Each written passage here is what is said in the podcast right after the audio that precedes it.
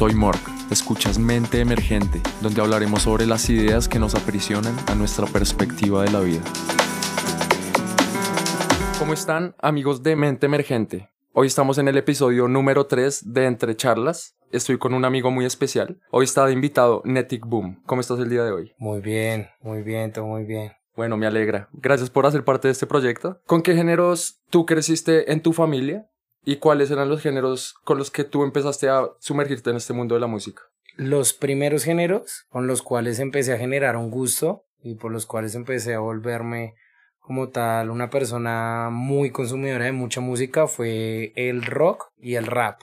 Eh, primero que todo, rock, empecé con Linkin Park, una agrupación, una banda de cinco artistas que me, me, encanta bastante, más que todo porque es una banda que da una propuesta diferente y su agrupación en cada uno de sus artistas tiene eh, mucha versatilidad. Podemos encontrar que están los guitarristas, que está su vocalista, pero también algo muy interesante que me llamó bastante la atención es que en sus producciones de rock manejan muchos efectos, manejan mucha técnica de scratch, que es una técnica DJ, y además de eso eh, hacen una variancia entre lo que es el vocalista de rock y el vocalista de rap. Siempre es una... tienen su rock, pero siempre manejan sus versos y manejan sus breaks con el rap. Eso es algo que a mí me llamó bastante y también los cortes de vinilo y los efectos que le da el DJ a las producciones de rock es algo que a mí me encantó desde el principio y fue algo que captó mucho mi atención y pues siempre fue algo que me gustó bastante. Ya en cuanto al tema de mis padres, sus gustos eran muy de la época, ellos son del 70, entonces digamos que pues ellos se envolvieron mucho con lo que es el tema del pop, de rockcito en español, las baladas, mucho lo que es maná, mucha música de plancha. Entonces, digamos que me desenvolví más que todo en eso, pero no comparto mucho los géneros y los gustos musicales con ellos. Siempre varió mucho. Y ya después, digamos que en la electrónica lo primero que alcancé a escuchar sí fue géneros muy mainstream, supremamente mainstream. Alguien que me encantó de primeras, que agató mi atención en la electrónica, fue Skrillex. Me encantaban los sonidos robóticos, grandes, los estallados supremamente fuertes. Y ya ahí fue con Quintino, con Dimitri, Like Mike, puro mainstream supremamente mainstream. ¿A qué edad más o menos sientes tú que empezaste a escuchar música y que ya era como un gusto que adquiriste? Yo creería que es de los, desde que tengo recuerdos, diría que es de los 7, 8 años. Siempre he sido supremamente melomano. ¿Y, muy rítmico. ¿En qué dispositivo fue que te acuerdes en el que escuchabas por primera vez? Computadora. De mesa cuadrada. De mesa. Ahí era. También reggaetoncito. ¿Tú crees que con el reggaeton fue con el primer género que agarraste un gusto por la música? Mira que fue el rap y el reggaetón. ¿El rap de dónde lo escuchabas? ¿Qué te acuerdas? Uy, el rap. Me encantaba mucho el rap conciencia. Y no los que eran sentimentales. Yo, la verdad, soy una persona que es más, me, más de los sonidos más que de la letra. Siempre mi, mi atención se centra en los sonidos. Digamos que yo inicié con el rap conciencia, inicié mucho con Crack Family, rap muy calle, la etnia. Pero escuchaba ya rap de Bogotá. Solo colombiano. Yo cuando era niño y a mí me mencionaban el rap, para mí era algo muy violento. Porque yo me acerqué a la escena musical ya más grandecito, weón. Yo de niño era muy como lo que escuchaban mis papás. Puro cuarto de plancha, rock en español, tangos y boleros por mi papá. Pero esa música urbana la conocí fue de grande, weón. Eso era censurado en mi casa casi. Mira que yo, gracias a un primo, en mi casa, vivíamos toda la familia, éramos 12, abuelos, hermanos, todo, absolutamente todo. Sabes que eh, yo tenía como tal, yo tengo en mi hogar, vivíamos cinco primos hermanos y teníamos un rango de edad por ejemplo, si yo tenía 8 años, lo que era mi primo mayor en ese momento tenía por ahí unos 14, 15. Entonces digamos que ya estaba en una época en donde pues ya estaba como tal conociendo chicas. Entonces digamos, si siempre fue un loco ese man. O sea, el man era lo más indisciplinado, lo más loco que podía haber en un colegio, en un bachiller. Digamos que pues por él yo veía a todas las chicas que iban allá a la casa a visitarlo. Le gustaba mucho la fiesta, mucho tomar, muchas esas cosas. Entonces digamos que también dedicaba mucho reggaetón y él fue alguien que me influenció mucho en cuanto al tema de las mujeres y el tema de la música. Supremamente, él hasta vendía listas de reproducción y todo le pedían música a él, entonces era full reggaetón.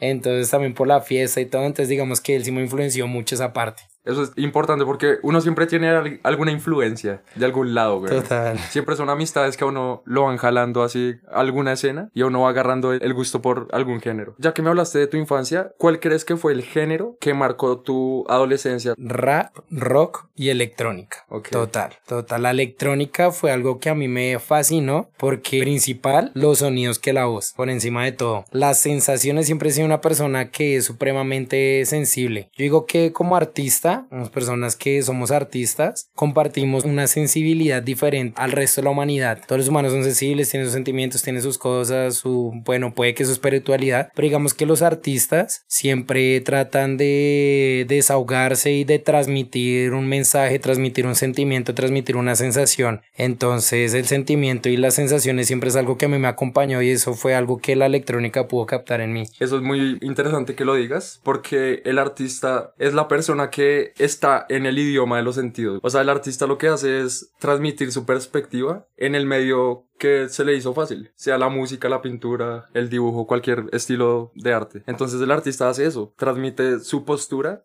y su sensibilidad del mundo, lo que está viendo siempre. Eso es para mí la postura de un artista. Cuéntanos de qué forma tú te acercaste a la escena tecno? Más que eso, tendría que iniciar mi historia en mi gusto hacia la electrónica. Mainstream fue lo primero que llamó la atención en mí. Soy una persona supremamente melomana desde muy pequeña. Siempre consumió mucha música, descargado mucha música. De algo que me define a mí es crear listas de reproducción en cualquier plataforma de streaming y de música. Todo lo que es mi SoundCloud, YouTube, en el momento Spotify tiene pero cantidades de listas de reproducciones creadas por mí porque tengo siempre he tenido una selección musical supremamente exigente. Mira que yo tengo ese mismo gusto. En Spotify yo tengo como 130 playlists y cada una es un género diferente. Entonces, imagínate la cantidad de música que he escuchado. Porque por género, por bajito, uno escucha cinco canciones, seis, mínimo, mínimo. Es muy interesante ponerse una tarde así, uno ve el título de un género que a uno ni siquiera conocía o le llame la atención, meterse a internet, sumergirse en los DJs del género y poder escuchar un movimiento completamente diferente. Eso es muy chévere. Entonces, del mainstream me fui directamente en los años del 2015, 2016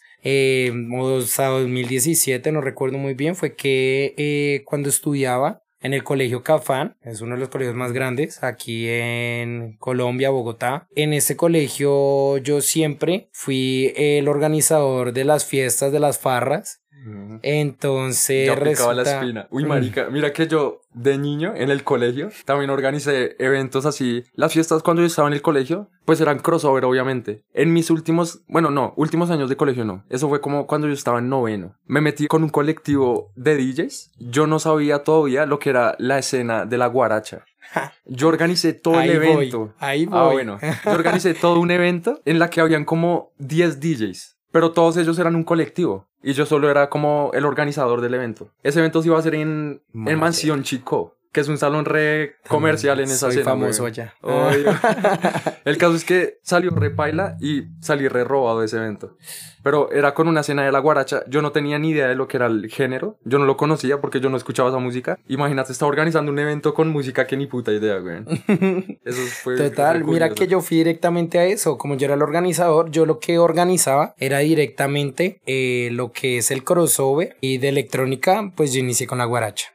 O sea, eso fue algo que pegó muy duro aquí. Digamos que su inicio fue en México, con temas así súper reconocidos, supremamente chistosos ya fue aquí directamente que ese género empezó a pegar supremamente fuerte en la fiesta, empezó a llamar bastante la emoción. Al inicio era como decir una cumbia electrónica, era supremamente pachangoso. Nosotros los colombianos nos describe totalmente la alegría y lo que es pachangoso, la fiesta, la alegría. Y era un género que podía dar con ese, con esa idea de tener estallas muy fuertes y mucho baile y mucho movimiento. Entonces digamos que yo era el organizador, yo era el que cuadraba sitios, el que buscaba los DJs, como el colegio en el que yo estaba era un colegio que era como muy privado, lleno de gente como de plata, como de vías perfectas.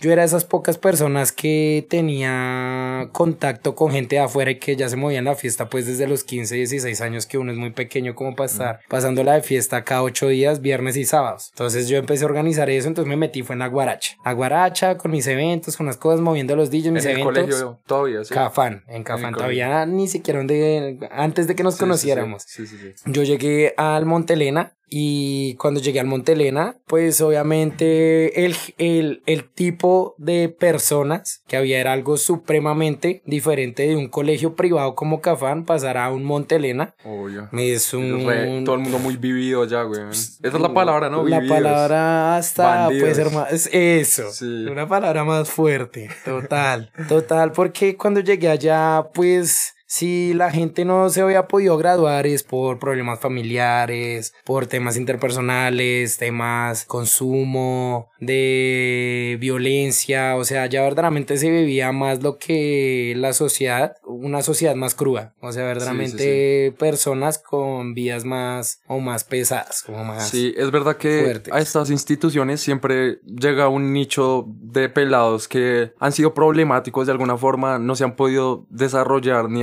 acoplar bien a lo que es una institución tradicional, que para muchas personas es complicado estar en un colegio normal. Es, en ese caso yo me incluyo ahí. Y pues bueno, es también curioso porque en estas instituciones salen mucha gente con ganas de hacer cosas. La mayoría de mis amigos que están Muy involucrados talentosa. Obvio. La mayoría de gente que está involucrada en la escena la conocí en ese colegio. O sea, han salido personas talentosas y con el gusto a la cultura y a la música. Total, total. Y entregadas, entregadas y personas muy pasionales. Sí, sí, sí. Porque digamos que desde que yo entré a ese colegio, siempre también digamos que en los colegios y en todo tipo de lugar siempre se maneja como un elitismo. Elitismo y grupos sociales. Está el grupo de los raros, está el grupo de los gomelos, está el grupo de fiesteros, está el grupo, como todo este tipo de cosas que nos puede, puede segmentar una sociedad y que puede segmentar grupos. Entonces digamos que cuando llegué allá, pues yo llegué muy juicioso muy juicioso porque había pasado situaciones muy fuertes. O sea, yo llegué a, un colegio de esos fue porque pues había tenido problemas en mi vida. Entonces, cuando yo llegué a esa institución, pues solamente llegué con un pensamiento tu- supremamente cambiado, súper responsable, súper juicioso, como que centrando mi vida. Centrando mi vida y pues terminar el estudio, pues porque para eso es un colegio semestralizado, para avanzar sus estudios mucho más rápido Culminar. culminar Por más fin. rápido, así por fin. Entonces, Sí. porque yo iba de dos en dos, ah, ya profundizando cada, cada año. ¿Cuántos años perdiste? Perdí tres, pero como fue al semestralizado, terminaron siendo dos. Sí, sí, sí. Uno recupera buen tiempo ahí. Sí, sí. No, total. y, y es muy curioso, estas instituciones me han llamado siempre la atención, porque es verdad que todos los pelados que llegan ahí también tienen como ese afán de no seguir perdiendo el tiempo en el colegio. Porque uno es consciente que uno no tiene ese gusto. Y uno de pelado no aprovecha eso porque yo ahorita ya después de haber salido del colegio, me doy cuenta que el colegio en serio era un ambiente bacano en el que uno podía aprender muchas cosas. Pero ahí entra la cuestión social. En el colegio en el que nosotros terminamos, el Montelena, que es un colegio semestralizado para validar el, pues, el bachillerato, es verdad que se hacen grupos sociales muy fuertes y muy marcados. Ese colegio era en promedio de gente con dinero. Y no sé, se, se desarrollan más estos grupos fuertes como eh, de rechazo hacia los demás y como que todo el mundo es más cerrado de alguna forma. Se veían cosas que en un colegio tradicional no se ven nunca. Hagan de cuenta, es como una universidad cursando el colegio. Tienes total razón, además que ni siquiera un colegio que a ti te exigía eh, un uniforme y que todos se Además vistieran igual y que los profesores eh, fueran aburridos, hasta los propios profesores eran puros pelados, locos, abiertos, que se trataban con los estudiantes, ¿y usted qué? y tal y la cosa, o sea, es un contexto totalmente diferente, eso es ya más dado a la sociedad verdadera que, que ahí es algún contexto más maduro. Entonces digamos que pues yo llegué allá, eh, siempre pues al inicio, lo del primeros seis meses, cursando mi décimo, fui supremamente juicioso, me uní solo con los juiciosos, era todo, y pues pasar de un colegio privado como Cafán, que es uno de los colegios que tiene de estándar de aprendizaje los más altos, y pasar a un colegio semestralizado, un validadero, pues yo en ese colegio volaba, Oye. volaba, Einstein. Sí pasa, ah, sí pasa. Pues, Total, yo con los profesores al segundo o tercer día que yo estuve en ese colegio, yo me la llevaba re bien, con todo reencantado, participaba como de putas porque en todo me iba re bien y tal. Yo ayudaba al resto a la gente y tal, y eso ya cuando yo sentí que me iba tan bien en esos seis meses, que oré mucho tiempo juicioso, todo que me iba tan bien y todo, ya los últimos meses de décimo, fue que ya empecé a sentir mucha confianza y mucha tranquilidad y tal, y a sentirme como muy chimba y eso fue lo que me hizo también otra vez a decir como que pues bueno, o sea, vamos a andar otra vez en las malas andanzas. Ah, ya no. Pero sí dije como que no, pues vamos otra vez a salir. Es, que es verdad que ese, ese contraste de un colegio privado ese colegio también era privado, pero es que la modalidad es sí, muy diferente en todo. O sea, el hecho de que uno no tenga uniforme, eso ya cambia cosas sociales mucho, weón. O sea, son muchas cosas que en, serio hacían contraste. Que la gente se exprese, ¿no? Era muy diferente. Pero bueno, volviendo al tema. Entonces, yo cuando entré a ese colegio, me previne mucho de las personas que eran igual de locas a mí, porque pues estaba centrado en otras cosas. Pero ya en, cuando me iba tan bien y cuando pues estaba tan bien en mi vida, y todos mis aspectos han mejorado, pues digamos que me volví a unir con las personas que eran como yo, que les gustaba la fiesta, que les gustaba salir, les gustaba el desorden, que les gustaba parchar. Entonces, ya cuando llegué a mi 11, al segundo semestre que estuve en el Montelena, ahí ya fue que se generó un grupo de amigos muy unidos y en donde todos perdón la, la expresión, todos eran igual de gonorreas a mí. o sea, todos éramos locos, todos éramos locos y en el parche pues ya éramos 11, ya éramos los más grandes de, del colegio como tal. Digamos que en el parche es real, estaban las chicas más lindas del colegio, con ellas parchamos, ellas también eran unas locas y eran unas personalidades supremamente... Ellas los llevaban a todos. Las mujeres tienen un poder magnífico y esas mujeres tenían unas personalidades que captaban la atención de cualquiera y que eran muy graciosas, eran muy extrovertidas, eran mujeres que en serio llamaban muchísimo la atención, además de eso pues físicamente eran muy lindas, eran supremamente lindas. Entonces digamos que ahí otra vez se volvió a desatar esa vez interna a, hacia lo que otra vez fue la guaracha. La guaracha pues la verdad fue un género electrónica y fue ese género el que nos unió a nosotros. El gusto por la guaracha fue el que creó ese grupo, porque pues compartíamos el mismo gusto, nos gustaba salir con la misma gente, nos gustaba ir a los mismos lugares, entonces compartíamos eso y pues cuando salíamos después del colegio a hablar en un parque, a parchar, a fumar, tomar unas polas y eso, lo que escuchábamos era guaracha. Entonces bailábamos, pasábamos chévere. Entonces digamos que otra vez, eh, desde esos momentos, eh, que inicié en el Montelena, yo ya tenía conocimiento de lo que era esa escena de la electrónica más hacia lo que es la fiesta. Eh, sí, pero una electrónica más elaborada y más profesional y con mucha más historia, eh, como lo es el techno y el house. Que de ahí es como de donde nacen ya muchos géneros y pues ya después conforme va pasando el tiempo pues va la evolución de la electrónica. Se van creando distintos géneros y cada género subgéneros y pues ya la electrónica ahorita es una cosa que es supremamente inmensa y podemos decir que ahorita hasta géneros como la salsa, el merengue, el rock es electrónica. Todo porque, se puede producir digitalmente. así es.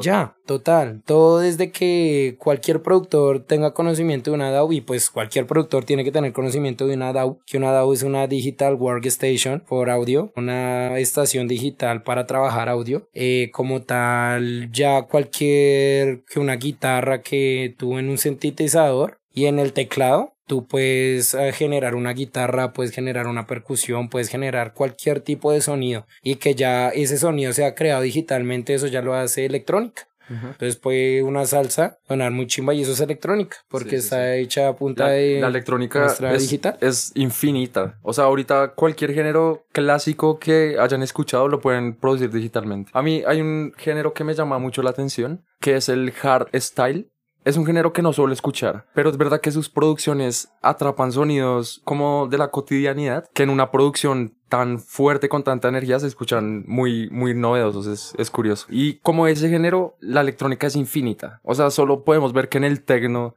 hay cientos de géneros, o sea, uno puede escuchar techno infinitamente. En serio, hay géneros de todo, de todos los colores, gustos, con muchas energías, con muchas atmósferas diferentes. Volviendo un poco al tema, ¿de qué forma llegaste tú al techno? Me empezaste a contar que te había sumergido por el mundo de la guaracha en Perfecto. Cafam, antes de llegar al Monte Elena. ¿En qué momento de inflexión crees que tú conociste el, el género y la cultura y empezaste a interesarte por este movimiento? Ya en el Montelena empieza mi historia en lo que es esta, eh, este tipo de electrónica, el techno y el house. ¿Qué es lo que pasa? Yo ya había tenido, yo ya tenía algo de conocimiento y ya había escuchado algo de techno y house, no sabía qué era eso, pero siempre he consultado y todo, siempre he averiguado bastante. Resulta que cuando yo ya estaba en mi 11, en mi curso, resulta que quedó un chico que se llama Juan Grisales. Resulta que es un chico que él sí tuvo influencias toda su vida desde que nació con una familia llena de músicos, DJs y productores musicales. Era un man que sabía de electrónica pero en cantidades. Y obviamente yo identifiqué eso. Eh, pues porque yo a toda hora en mi colegio, Transmilenio, en el momento que fuera, yo siempre tenía mis audífonos. Yo siempre estaba con música, siempre trabajos haciendo lo que fuera, yo siempre estaba con mis audífonos. Entonces, en el salón, pues yo mientras que escuchaba guaracha, pues él, él se la pasaba escuchando era tecno y música áspera. Y yo identifiqué eso con el man, teníamos eso, y eso que el man tenía raye con todo mi parche. Pero yo siempre he sido una persona que no se deja influenciar por eso, sino que escucha a cada persona. Entonces resulta que yo a él eh, le empecé a indagar sobre el tema. Y le dije como que, marica, páseme, páseme un set de eso. Y a ver qué es eso, a ver si me llama la atención, a ver qué, qué es eso. Entonces él me pasó eso, digamos que yo escuchaba, pero pues obviamente en esos momentos que no tenía conocimiento de empezar a comparar el género de la guaracha eh, con el tecno, pues obviamente lo que son los drops, Cómo se estructura la canción y cómo se generan los drops. Digamos que la guaracha sí es muy estrondosa y muy, ¡guau! muy alegre, mientras que el tecno cuando se desarrolla un drop, el drop no es tan como no era, no era como tan marcado en mí en ese momento, pues porque ahora que conozco de mucha electrónica, pues los drops son magníficos. Pero en ese momento no me parecía que estallara tanto y no me generaba tanta energía y tanta emoción. Entonces resulta que ya de ahí, del Montelena, yo terminé, culminé supremamente bien y ahí yo siempre había querido la música, pero como yo nunca había tenido una influencia y en mi familia nunca he tenido artistas ni absolutamente nada. Si al caso ahorita tengo un primo que maneja fotografía y es lo más artista que hay, pues es contemporáneo a mi edad. En mi familia, pues no, ellos vienen de otra época y ellos no tenían nada, nada, nada de esos temas, no sabían absolutamente nada, yo nunca había tenido influencias de eso. Resulta que yo siempre había querido desenvolverme en el sonido. El sonido, el sonido lo está en todo, el mundo sonido. Resulta que de ahí, eh, pues obviamente por la influencia de mis papás y todo, de que, ay, que usted tiene que ser algo profesional, que ingeniería, que abogado, que médico, que alguna mierda así. Entonces yo dije, pues el sonido, ingeniería, pues yo, ingeniería de sonido. Así de simple. Ahí en este país, Pero tú ya habías ido a algún evento de la No. cena. nada. Antes de empezar a estudiar, ¿no habías conocido la cena? Eh, solo por... En la guaracha solamente. O sea, Ah, en- sí. en eh, cuanto al club. Ah, sí, la escena, eso, lo que es Obvio, la obvio. escena, solo la guaracha. Sí, sí, sí. Nada, nada de techno, nada de house, nada. Ok. O sea, durante el colegio no estuviste en ningún evento de nunca, tecno. nunca, Ok. absolutamente nunca. Entonces a eso voy. Cuando yo llegué, a- eh, yo terminé mis estudios en el 2019, en el 2020 y empecé en la Universidad de San Buenaventura en lo que es la ingeniería de sonido. La ingeniería de sonido es una carrera que aquí no se ve. Solo la tienen dos universidades, la Javeriana la tiene, pero no es ingeniería de sonido, es algo ficti. Es algo más, mu- no es ficti, es algo más De enfocado medios. a lo musical. Es algo totalmente musical. Hasta en el Pensul pedían, pedían coro. Yo, o sea, no. Ya en la San Buenaventura, sí, ya manejan todo lo que es el tema ingenieril, lo Ujú. que es la electrónica, la programación, los algoritmos y lo que es la matemática y la física. Inicié en ingeniería de sonido. La verdad, la universidad fue lo que a mí me volvió juicioso. Yo nunca me había sido juicioso en mi puta vida, ni responsable. Nunca, nunca, nunca Pero fue el gusto. fue la ingeniería de sonido, la exigencia tan puta que tiene esa carrera que me volvió juicioso y lo costosa que es. Porque mm, primero que todo, ni siquiera mis, pues por lo que fui loco y por lo que fui como tan, tan atrevido en mi vida, ya mis padres están en un punto en donde dijeron, pues ya lo vamos a dejar de ayudar tanto, vamos a dejar que las cosas le duelan y que tal. Entonces mi mamá siempre ha sido la más exigente y ella, ellos dijeron, bueno, mis- más que todo mi mamá, porque mi papá es mi- una madre. Mi papá es una madre completa, más relajada este mundo. Eh, mi mamá sí dijo, no, nosotros no le vamos a pagar la carrera. ICETEX, crédito, a punta de crédito y el ICETEX es aquí No, en Colombia. tortura. Al, sí, Vender el es un alma crédito, eso. Vender la vida al diablo, total. Entonces, no, que entonces él se va a pagar una ingeniería re carísima, que es supremamente exclusiva y a punta de ICETEX. Entonces ya me dejaron embalado con crédito de por vida. Entonces yo, bueno, Pero, inicié en ¿curs- ingeniería. ¿Cursaste con ICT? Sí, claro, Ay, hice marica. dos semestres. O sea, ¿cuántos paros estás debiendo? Ahorita se está pagando todavía eso. ¿Cuánto es? Ah, eh, todavía se debe una suma, Una suma buena. importante. eh, pero que ya se va a acabar este año. Ah, Ah, me entonces, alegro, me alegro. porque fueron solo dos semestres. Bueno. En la ingeniería definí qué era lo que quería hacer con mi vida. Entonces, Descubriste en realidad lo que era el mundo de la electrónica. Así es. Oye. La ingeniería fue la que me brindó a mí la electrónica, la escena que me encanta ahorita que es el tecno. Resulta que en la ingeniería de, sonido allá, pues los que llegaran a ingeniería y los que están en el ámbito del sonido, pues también son personas que siempre se han tenido su gusto por el sonido y por la música. Entonces resulta que allá me conocí con una persona que es muy importante, supremamente importante en lo que yo soy ahora, que se llama Matías Aldana.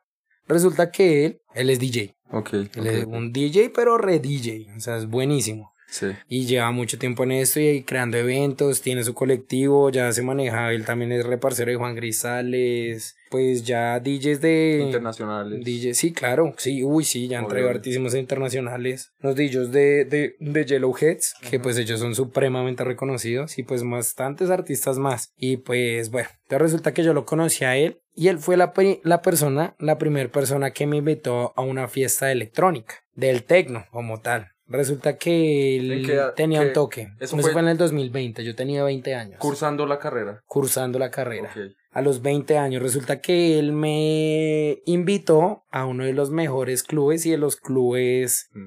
eh, que inició aquí en la escena de Colombia y de Bogotá, que se llama Clan, que sus, sus letras, sus siglas significaban como Club Artístico Nativo. Eh, no me acuerdo bien, no recuerdo bien, pero resulta que Clan fue uno de los clubes que inició con la electrónica y que potenció Con la escena tecno. Fueron, fueron pioneros. pioneros, Sí, sí, sí. de los pioneros. Entonces resulta que yo me llegué allá a un evento de él, un evento de él en donde él tocaba y el man en su evento tenía uno de los mejores DJs de Colombia. Entonces resulta que yo llegué, entonces allá me inicié con lo que fue el acid, acid techno. Yo llegué allá y eso sí no es algo que se pueda ocultar ni que sea un estigma, pero eh, la electrónica siempre ha ido muy ligada con el tema del consumo Con los estímulos. con el estímulo, totalmente. Porque lo que pasa es que la música también es algo que hace segregar muchos químicos en tu cerebro y que hace generar, es muy adictiva, o sea, como tal.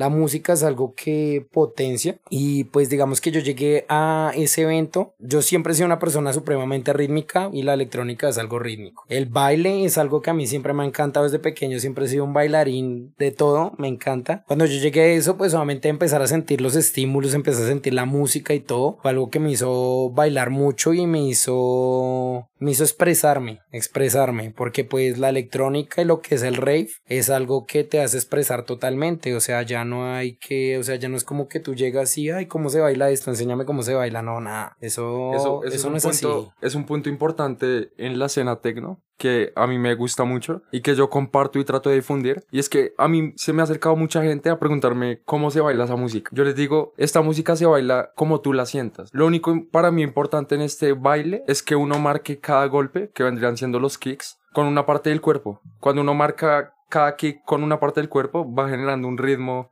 y vas generando una secuencia que es muy personal, cada quien disfruta su baile a su manera. No es que haya un baile exclusivo del techno, sino que es una forma en la que la gente se puede desenvolver en medio de una pista de baile, donde no va a ser criticado de ninguna forma. Absolutamente total, o sea, lo que es la electrónica, eh, principalmente eh, lo que expresa es total libertad. Libertad de pensamiento, de expresión, absolutamente libertad con tu forma de vestir, con absolutamente todo y es mucho el amor y la energía fuerte que se siente en este tipo de eventos. Entonces resulta que yo llegué a, mi- a ese evento súper chévere con todos mis parceros, estuvo mucha gente a la universidad que era su primer evento de electrónica. Digamos que los que no tenían tanto gusto por la electrónica, eh, sí se terminaron yendo a, uno, a una hora de 2, 3 de la mañana, pero sabemos, tenemos conocimiento de que la electrónica y los eventos de electrónica son supremamente extensos y desgastantes, porque son Sí. desgastantes, son fuertes. Son eventos que siempre van sí, mínimo 5 de la mañana. De ahí hay eventos que se van hasta 8, 9, 10, 11, mediodía y además de eso siempre hay after. Los eventos siempre se van 1, 2, 3 de la tarde. Pues nada, yo inicié mi fiesta cuando eran las 2, 3 de la mañana cuando ya mucha gente se quería ir. Digamos que para mí y para mi grupo, los más unidos a mí que compartimos este gusto eh, por la electrónica, eh, pues para nosotros apenas está iniciando la fiesta. O sea, y además conforme va pasando las horas y haciendo más tarde, el artista va dando más fuerte, va dando más energía, va dando más potencia a la música o te va metiendo en tu video. No tiene que subir los VPN, no tiene que ser la música más agresiva, sino que simplemente te meten en unas sensaciones y en. Es una terapia. Para mí, ir a un evento rave es una terapia completamente. Un rave es una experiencia muy personal y muy introspectiva en la que para mí la idea de ir a bailar y a escuchar los sonidos que está mezclando el DJ es para una terapia personal en la que uno piensa sobre sus problemas, que uno se da cuenta que en realidad los problemas no son tan importantes y que uno puede seguir adelante a pesar de todo. El baile puede que sea una cura de muchas tristezas. Es una forma de desenvolverse muy sana y muy muy personal, es muy bonito. Supremamente lindo. Supremamente lindo.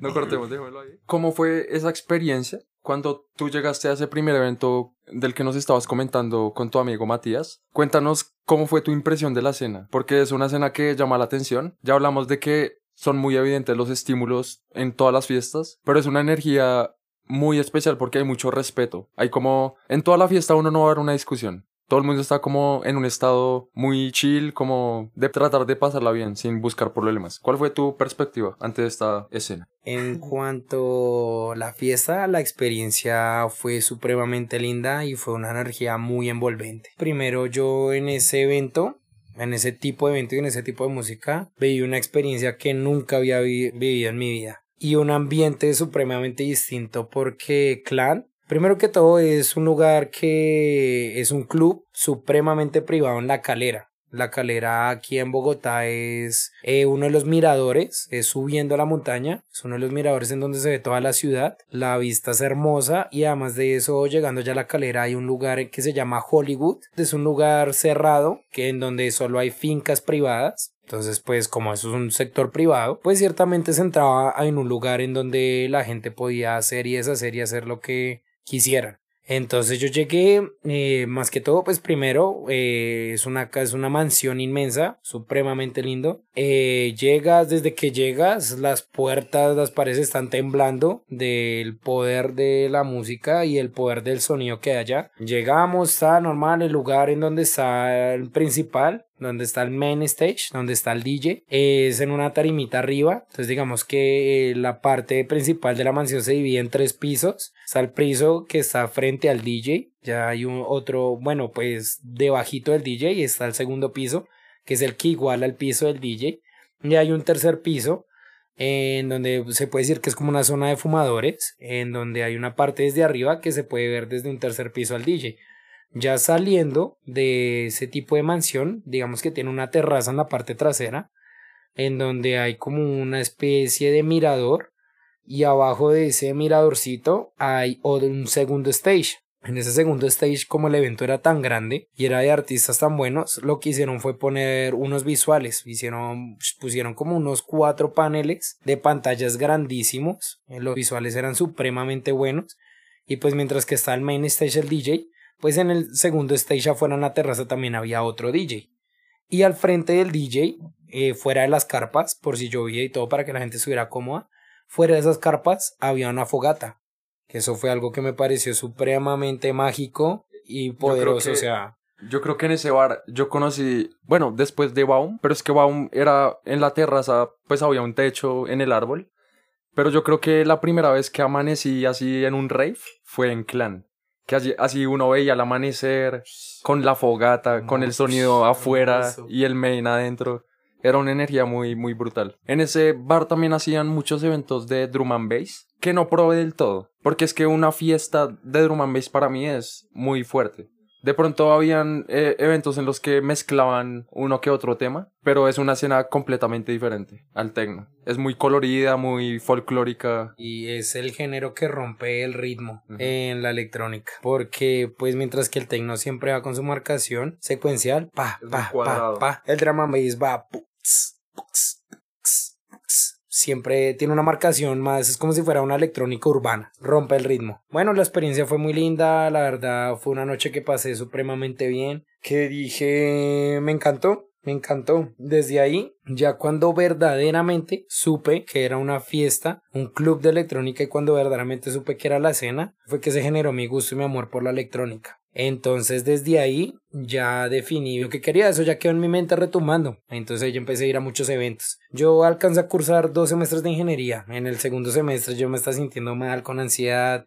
Todo ya me iba bien. Eh, pues primero uno es ingeniero, después es ingeniero de sonido. Entonces con lo que es la programación y con materias muy densas, física y todas esas cosas. Y eso que la física me encanta. Es más, mi, mi, nombre artístico se define también por la física. ¿De dónde sale tú acá, Netic Boom? En inicios se dice como en español, eh, con una pronunciación literal, Kinetic Bomb, porque se pronuncia Cynetic Bomb. entonces, eh, las dos palabras en inglés, en el español, es traducido a bomba cinética, exactamente literal, bomba cinética. Cinética, pues viene de la primera ley del Newton, que es movimiento. Cinético en físico es movimiento. Lo que mi nombre define es bomba cinética, bomba de movimiento. Me tocó cambiarlo porque cuando yo ya empecé a ser DJ, cuando empecé a tener toques y cuando empecé a moverme en bares, en clubes, cuando a la gente, al público, cuando yo les nombraba mi nombre, era algo que era supremamente difícil para la gente. Eh, poder escribir el nombre, poder seguirme en redes, no sabían escribirlo y todo. No era un nombre comercial, no era fácil de seguir. No era fácil, no era fácil de comprender ni de escribir, entonces estaba perdiendo muchos seguidores. Entonces hasta que una vez que yo le comenté es un parcero, parcero me dijo, pues marica, abreví esa vaina. Y le dije, yo le dije, pues sí, ¿no? Pero me dijo, pues qué, Neric Bump. Y yo, quieto, eso suena re chimba. Y yo, pues papi, ese es. Ese es, güey. O sea, lo abrevió ya. Que una chimba. Yo, bueno, Netic Bump. Hablando ya de tú acá y eso, ¿cuál fue el momento en el que tú te acercaste a la mezcla musical y con qué género fue. Entonces, a lo que iba. Entonces, resulta que la ingeniería de sonido a mí ya me estaba produciendo molestias en mi forma de pensar, en mi forma de sentirme y todo. No era lo que yo quería, pero no me iba a salir de mi medio, del sonido, del audio. No me iba a salir de eso. Entonces, la ingeniería lo que hizo fue encontrar verdaderamente qué era lo que yo quería, más desde un punto matemático, logarítmico y físico. Yo lo que quería era un punto más pasional algo que verdaderamente llenara mi ser y que conectara conmigo más. Entonces de la ingeniería de sonido alcancé a cursar dos semestres. De ahí salí directamente para DNA Music a estudiar verdaderamente lo que es la pasión, lo que es la producción musical, lo que es la mezcla, lo que son los eventos de pequeña y de grande magnitud y lo que son los clubes y los negocios musicales. Entonces resulta que pues primero fue supremamente difícil poder iniciar ahí, porque convencer a tus padres de pasar una ingeniería a algo que ni siquiera es algo... Es una academia, eh, además. Eso, una academia, algo que no es una carrera profesional, sino que aquí es visto como un técnico, técnico, que es algo diferente en otros países, porque en otros países decir producción o DJ es algo que es supremamente profesional. Aquí en este país pues todavía, pero pues DNA Music es la número uno de Colombia porque es una academia te brinda muchas facilidades y que ayuda a potenciar al artista teniendo buenos contactos, tanto con los mejores clubes de electrónica de la capital, tanto con los artistas, tanto con el medio con el medio como tal. Entonces yo ya me llegué ahí y pues manejan diferentes tipos de cursos, pero yo el que abordé fue el que contenía absolutamente todo, absolutamente todo. Y es más, cuando yo inicié en el técnico laboral de mezcla, lo que es edición, eh, masterización y mezcla de audio y postproducción, de audio profesional y música, iniciando esa carrera, eh, yo también vi materias que ya había visto en ingeniería, pues porque es lo mismo, o sea, lo que es por ejemplo temas de fundamentos de audio, temas de cosas físicas, de la física pues porque el sonido y las ondas y eso es física. Entonces yo vi cosas que había visto en la ingeniería y todo, ya había llegado con cosas, pero pues yo no sabía nada de música. O sea, sí sabía en cuanto a mis gustos, en escuchar música, en ser melómano, pero pues no sabía lo que era producirla, lo que era el tratado del audio y todas esas cosas. Entonces desde ahí fue que se empezó a generar lo, lo mío y pues lo bueno es que yo ya había generado contactos por ser una persona que le gusta la escena y que es muy fiestera. Entonces pues en las fiestas, como estábamos hablando anteriormente, la energía eh, que se genera y pues más que todo en una persona que es muy social va a generar contactos dentro de ese mismo ambiente y dentro de ese mismo gusto. entonces lo bueno fue que desde la primera persona que a mí me introdujo en un evento de estos, pues no fue eh, alguien que era solo raver o que era el público, sino que era ya un organizador de eventos y era alguien que ya tenía contactos con artistas de calidad, con los mejores artistas de la escena. Pues yo ya tenía contactos. Te involucraste en la escena ya viviendo la buena escena, con buena música. No la música a veces que es muy mainstream, con la que mucha gente empieza a pegar. Sí, ¿no? Empezar con la escena, pues lo under, que pues ciertamente también es un público mucho más segmentado. Porque, por ejemplo, digamos, yo tengo mucha versatilidad como artista y como DJ. Y más selecto. Sí, total, porque yo como DJ manejo la electrónica y manejo también eh, al inicio. Bueno, pues lo sé mezclar, yo sé mezclar también urbano y lo sé mezclar bien. Y he, metido fiestas de urbano también. Y me han contratado para DJ de urbano. Yo digo que son dos mundos diferentes completamente. Mezclar música con letra y urbana, uf, es que es muy diferente. Porque el, el tecno tiene una cierta facilidad por su estructura que es demasiado cuadrada. Empatar sus temas, si uno tiene un BPM claro y también una entonación de los temas, no es tan difícil. Obviamente también me falta experimentación en mezcla urbana, pero yo sé que el hecho de que hayan vocales dificulta el proceso. Toca, sí, tocar claro que tiene sus facilidades, pero que no es lo mismo. Uy, o sea, es algo, son mundos supremamente distintos. La electrónica, eh, digamos que tú puedes meter en un viaje y hacer mezclas supremamente más largas. Tú, por ejemplo, dos canciones de electrónica. Las puedes dejar hasta sonando las dos al mismo tiempo por hasta por dos, tres minutos. Y ya, no hay ningún problema y juegas con las dos y tal. Mientras que una canción de urbano. Normalmente está una sola canción completa demora tres minutos. Y la mezcla es supremamente rápida porque. Casi que ni siquiera son mezclas, sino son cambios. Porque son cambios rápidos de una boca a la otra, de un ritmo a otro.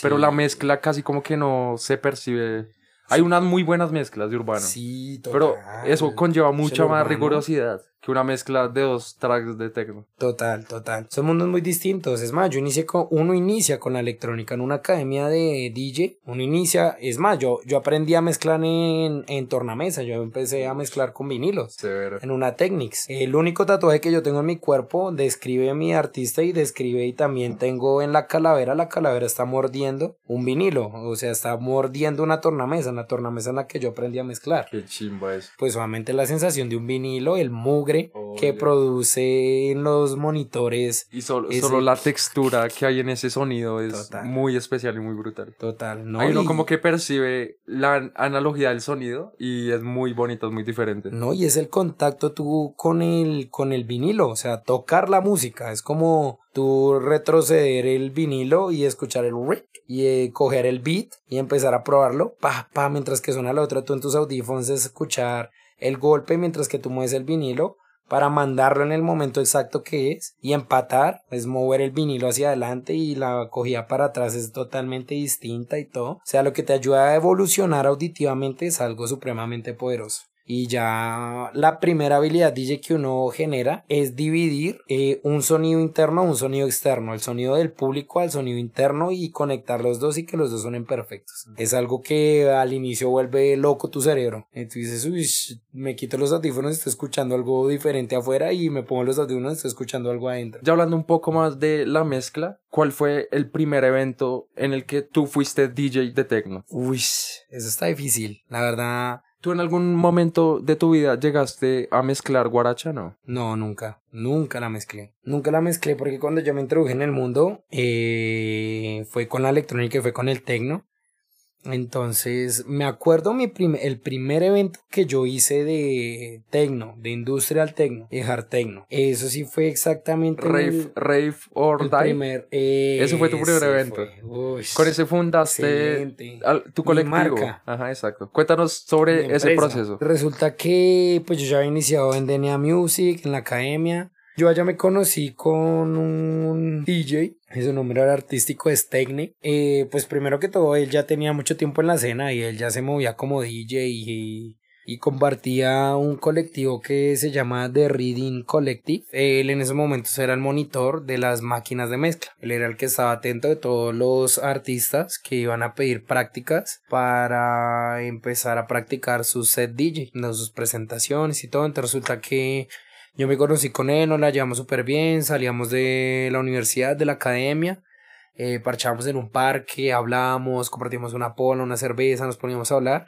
Entonces, pues él era ya una persona que ya llevaba cinco años de carrera artística. Él ya se movía en clubes, ya tocaba, se manejaba en ambiente, tenía muy buenos contactos. Gracias a él me contactó una de las personas más fuertes en la escena electrónica colombiana, que es Andrei Darot. Andrei Darot es el fundador de Sensor Events, que es una de las marcas principales y las más fuertes, una de las que expone el talento colombiano a nivel mundial. Entonces resulta que el hombre manejaba, él fue el que me puso todo, me puso lugar, me puso locación, me puso sonido, me puso absolutamente todo. Entonces resulta que yo me contacté con él, eh, empezamos a generar lo que fue el evento Ray for Die entonces eso lo hicimos en unas bodegas que están situadas en Ricaurte. Empezamos a generar toda esta idea, todo este evento. Ya este primer evento lo generé con DJs que ya tenían un nivel fuerte y que eran reconocidos en principal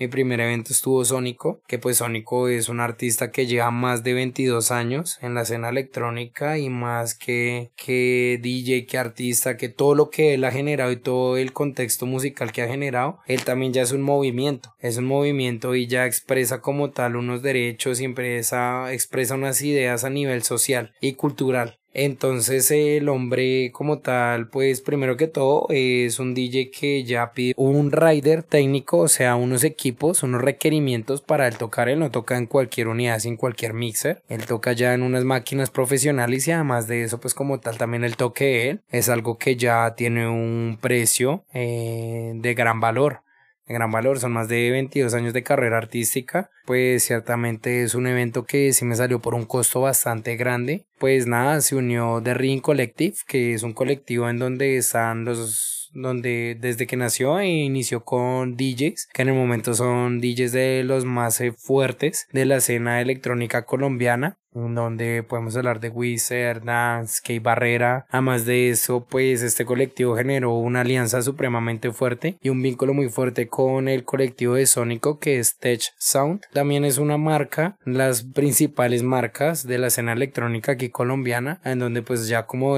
como tal ellos también ya generan un festival donde traen de los mejores artistas internacionales y pues alimentan la escena electrónica muy fuerte. Entonces digamos que yo generé este evento yo propio, yo solito, fui el que generó este evento en cuanto a la parte logística, en cuanto a la parte eh, del consumo, en cuanto fue toda la, la proyección y negociación con todos los artistas y todo lo del evento. Vemos que en este primer evento pues no toqué yo, ya sabía, ya manejaba lo que era el tema de la mezcla, pero pues ya tenía un estrés muy encima porque eh, desde que se generó la idea del evento se generaba en un mes. Y pues un mes de movimiento es algo que es supremamente complicado porque pues un evento tiene que tener mínimo de un movimiento de mes y medio a dos meses para tener un gran poder de difusión y llegar a gente porque ganar jalar público a un evento es algo que es complicado. Ciertamente algo que me ayudó fue tener también artistas que tenían ya nombre, tenían renombre y que tenían poder en la escena y que pues obviamente son artistas que son pedidos por el público porque el público los va a querer escuchar. Entonces pues obviamente ellos también ya generan un público. Entonces digamos que mi primera experiencia fue un evento supremamente bueno, pero pues también fue un evento que ayudó a encontrarme a confrontarme conmigo mismo y a madurar bastante porque fue un evento en donde a mí no me pusieron límites en cuanto a temas económicos y en muchos aspectos y pues ciertamente la inversión que hice en ese evento fue supremamente grande. Entonces pues fue una inversión que no se recuperó con el evento, porque se recuperaba con mínimo 100 personas en adelante, a mí me fueron 60 personas y eso que fue, fue un buen número de personas el que fue, pero pues ciertamente con la inversión tan grande que se había hecho, pues fue algo que también me llegó, me hizo llevar a, dilemas muy fuertes en cuanto a perdí unas pérdidas económicas que me hicieron sentir mal, que me hicieron chocarme, pero pues ciertamente lo que ayudó a enfrentarme y a madurar, eh, a confrontarme verdaderamente con lo que se me venía de ahí, ahí, desde ese punto en adelante pues fue muy bueno, a saber verdaderamente cómo era el movimiento y cómo era la escena y qué era lo que me estaba confrontando. Es muy interesante la organización de un evento porque todo el mundo ve las fiestas desde la perspectiva del consumo, ¿no? Pero también el mundo que hay detrás de un evento, de la organización, de la búsqueda de un lugar, de armarse con un buen número de gente que son los invitados para que abastezcan todos estos gastos, tener un buen line-up eh, con el que la gente se vea interesado para asistir a los eventos. Todo este es un trabajo que de alguna forma se tiene que ver retribuido y monetizado de alguna forma, porque todo esto es esfuerzo. Obviamente uno lo hace como artista con amor al arte, pero es verdad que todo este esfuerzo, al uno realizarlo, se está generando de alguna forma un tipo de empresa con muchos trabajadores que uno tiene que remunerar de alguna forma. Ya que en este evento no mezclaste, porque es evidente que el line-up que se presentó en este evento fue de una categoría bastante elevada. ¿Cuál fue el primer evento de techno en el que tú hiciste una mezcla musical?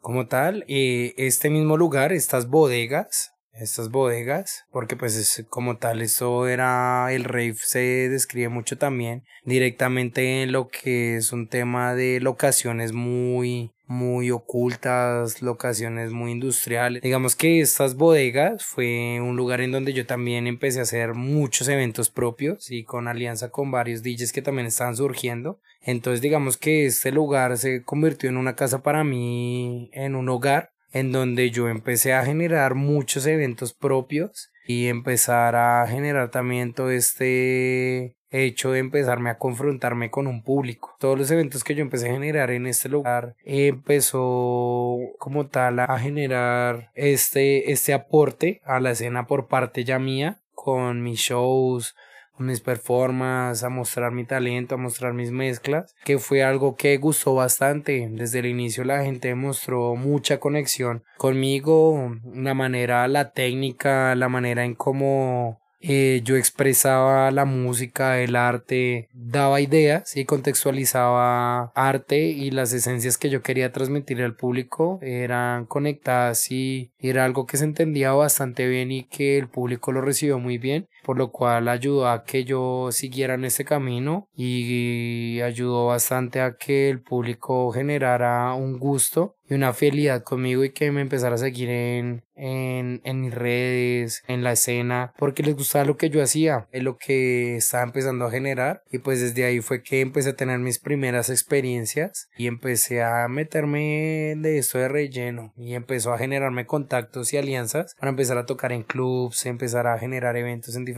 tipos de localidades y de, de lugares que, que empezó a generarse como este tal, este movimiento.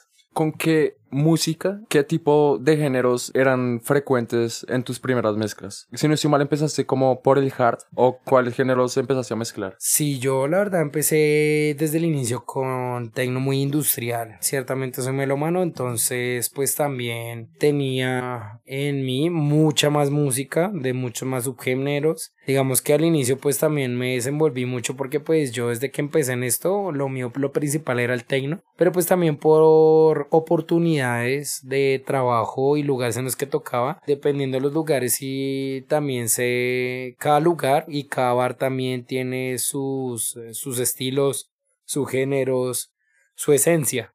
Entonces digamos que también había lugares en donde yo tocaba, lugar de su esquiot, en galerías, en donde allá es la escena que se maneja solo house. Debido a eso, y a mis gustos. Eh, también el house es un género supremamente bailable que se siente supremamente bien y que expresarlo es supremamente bonito.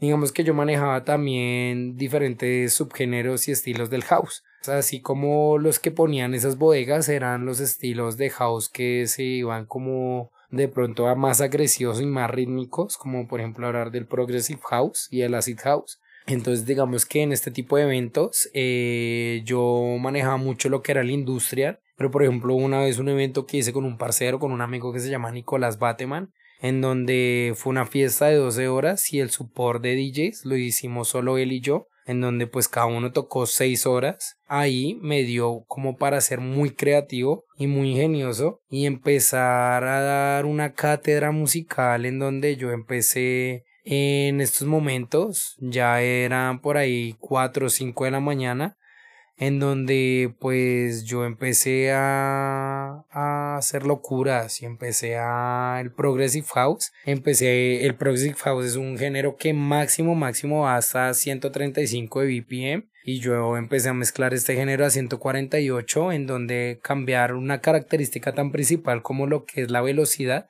que la velocidad es algo que pone rango en géneros, en subgéneros eh, cuando yo hice este tipo de locuras de subir este género hasta 148, pues la percepción que transmitía estas canciones era supremamente distinto, pero fue algo que fue muy curioso y muy creativo en el momento y que generó mucho gusto y que fue chévere también para mí porque lo que se desarrolló y la conexión que generé con el público fue sonoridades muy locas y fue algo que gustó mucho. Entonces digamos que fue lo que principalmente me definió, me hice en el momento, pero pues igualmente el industrial y el hard techno es algo que siempre me ha definido y que siempre he ido con Eric Bump. Y pues eso es lo que me define ahorita como DJ y como productor musical. ¿Cómo ha sido este desarrollo ya de tus nuevos tracks? Estamos a unos días eh, que publicaron Red Planet, que es un disco que hiciste con un sello discográfico de Colombia que se llama Business Class, Records, que es un colectivo muy interesante. Por ahí hice un comercial que pues le recomiendo que lo vean. Y pues nada, cuéntanos sobre este proceso como DJ. ¿Cuál fue el primer género que tú produjiste como productor?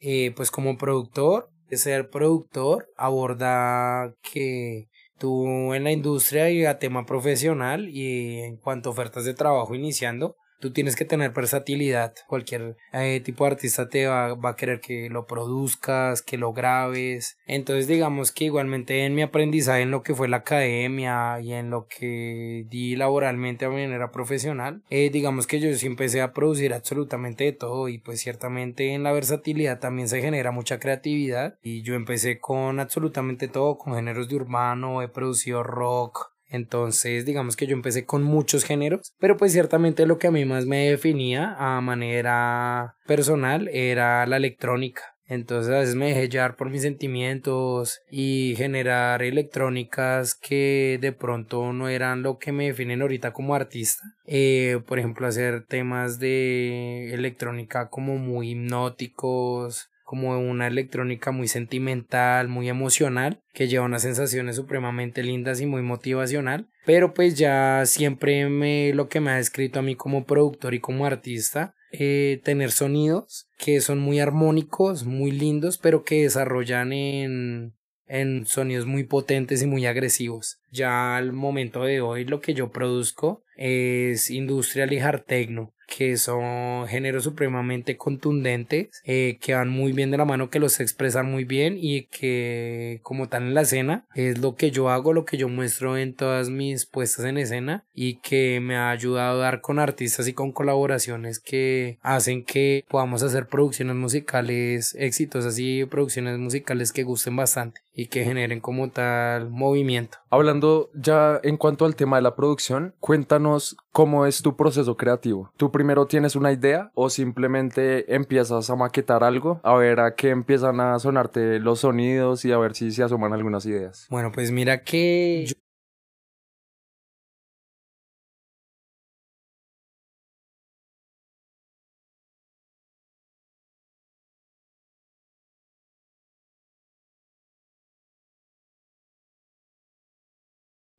he creado como tal también un workflow, un estilo de producción, un estilo de organización musical en cuanto a mis producciones. Inicia principalmente en ideas, o sea, una lluvia de ideas. ¿Qué es lo que quiero? Escribo cualquier tipo de idea loca que venga a mi cabeza y eh, son ideas que tengo que dar a expresar y que tengo que dar a entender en un programa. Entonces digamos que yo empiezo eh, con muchas ideas y en base a esas ideas también eh, tengo muchas referencias. Tengo referencias de sonidos y de canciones que me gustan bastante. Entonces tengo mis artistas tengo artistas que me encantan, que me encanta su música. En base a eso yo los manejo como referencias, tanto de inspiración como de sonidos, para yo empezar a generar lo mío. Entonces ya en base a eso hago una selección de sonidos a mi gusto y a lo que quiero lograr. Ya en base a esos sonidos ya empiezo a generar una estructuración del tema cuántos breaks, cuántos drops y cuántos eh, segmentos quiero que tenga mi canción. Y en base a eso yo empiezo mi producción, empiezo mi producción escogiendo el kick, lo que define directamente la parte rítmica y en base a lo rítmico me voy yendo a lo melódico y a lo armónico. Yo tengo una manera de producción muy rítmica. O sea que siempre te enfocas en las baterías, en sacar primero el ritmo de la batería y ya le montas las melodías, los sintes, los pads y todo eso, ¿sí? La electrónica es así, la electrónica es así. Inicia directamente, pues el kick es lo que está definiendo prácticamente eh, la canción, la velocidad, la energía. La energía. Eso lo define absolutamente todo y en base a eso, al poder del kick, que es lo que sentimos en el pecho, lo que sentimos en todo el cuerpo, vamos definiendo los demás sonidos. Igualmente hay diferentes maneras de producción, hay muchos estilos y diferentes maneras de producción, pero digamos que pues ese sí es uno de los aspectos principales y el poder del kick es el que define casi todo en el, en el tema. Entonces ya estructuro y todo y a medida que voy haciendo eh, mi producción musical, ahí también va surgiendo mi creatividad, mis locuras y va haciendo también ya de manera más profesional lo que son las automatizaciones, lo que son los efectos, las sensaciones que quiero llegar a generar en cada uno de los sonidos que manejo en mis producciones. Y asimismo pues complementar y utilizar todos los sonidos que congenien bien para que suenen bien y asimismo pues dar el sentido que quiero al resultado. Un resultado armónico, contundente. ¿De qué forma tú desarrollas un set? ¿Cuál es la, el proceso en el que tú desarrollas una playlist en la cual te vas a basar para mezclar una fiesta? Listo, pues ya como artista yo tengo los estereotipos de sonidos que, que me gustan. Y siempre que he sido, pues siempre he sido una persona melómana, entonces pues ciertamente tengo mi selección musical y tengo mis listas de reproducción. Entonces, primero pues tengo todos los artistas que me encantan su estilo y que me encantan sus tipos de sonidos. En base a eso eh, está que cada artista tiene sus temas más reconocidos, pero conforme uno se va surgiendo más en toda la historia musical de cada artista, va llegando a música que han generado y que no están conocida y que es música en donde eh, están muchos sonidos que de pronto no son tan conocidos para la gente pero que ellos están implementando y tienen producciones supremamente buenas. Entonces digamos que en base a eso haciendo una selección musical y asimismo voy ya directamente al programa de mezcla DJ en donde empiezo a analizar la música para que las máquinas lean esa música, me definan sus características principales como lo que viene a ser el BPM, lo que viene a ser la tonalidad y lo que define principalmente es la energía que tiene cada tema. Entonces yo lo que voy haciendo es una curva, una curva en donde yo quiero introducir a la gente en un viaje musical y voy haciendo una conexión de tema con tema eh, porque desenvuelven muy bien y cada sonido con cada canción va teniendo una progresión en donde voy generando unas subidas, unas bajadas, voy manejando el público a la manera que yo quiero y así mismo pues genero ese movimiento y genero esas sensaciones. Eso es demasiado importante en la mezcla y en la postura cuanto a DJ. Es verdad que un DJ sabe que es muy importante mantener una energía que tenga sentido, que la energía se entienda cuando son bajadas, cuando viene un drop, porque el techno es también un género que tiene como esas pautas muy definidas y uno sabe cuándo vienen los drops, cuándo vienen los breaks y cuándo vienen el resto de secuencias armónicas, ¿no? Ya que me estás hablando de la forma en la que organizas tus playlists para las fiestas, también cuéntanos ese gran secreto que tienen muchos DJs, que es la forma en la que adquieren esos temas que mezclan. Porque es verdad que la industria de la música no es asequible para todo el mundo. Y es verdad que uno no tiene todo el tiempo dinero para estar comprando temas. En una fiesta en promedio, por bajito, un DJ puede mezclar 12, 15 temas. ¿Cómo ese es el proceso en el que tú obtienes esa música? ¿Tú la descargas por alguna página? utilizas algún programa o si la compras en alguna plataforma. Total, ahí te voy a comentar todo igualmente, hablar que pronto en una fiesta se pueden tocar, mezclar 12, 15 temas, la verdad es que 12, 15 temas eso no es nada por bajito.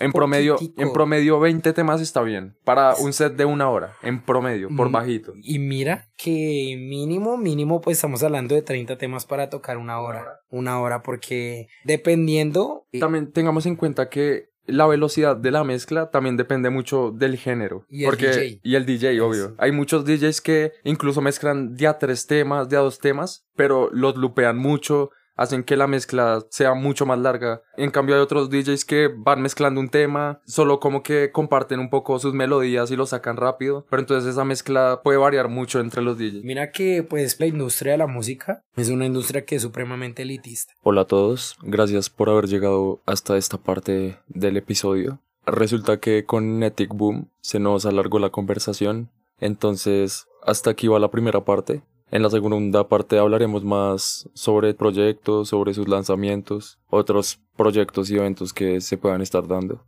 Muchas gracias por haberlo escuchado. Recuerda que puedes seguir a Mente Emergente en todas las redes sociales. En Instagram hay un link que te redirige a todas las redes sociales de, de Mente Emergente. Este fue el primer episodio con Netic Boom. Les debo uno.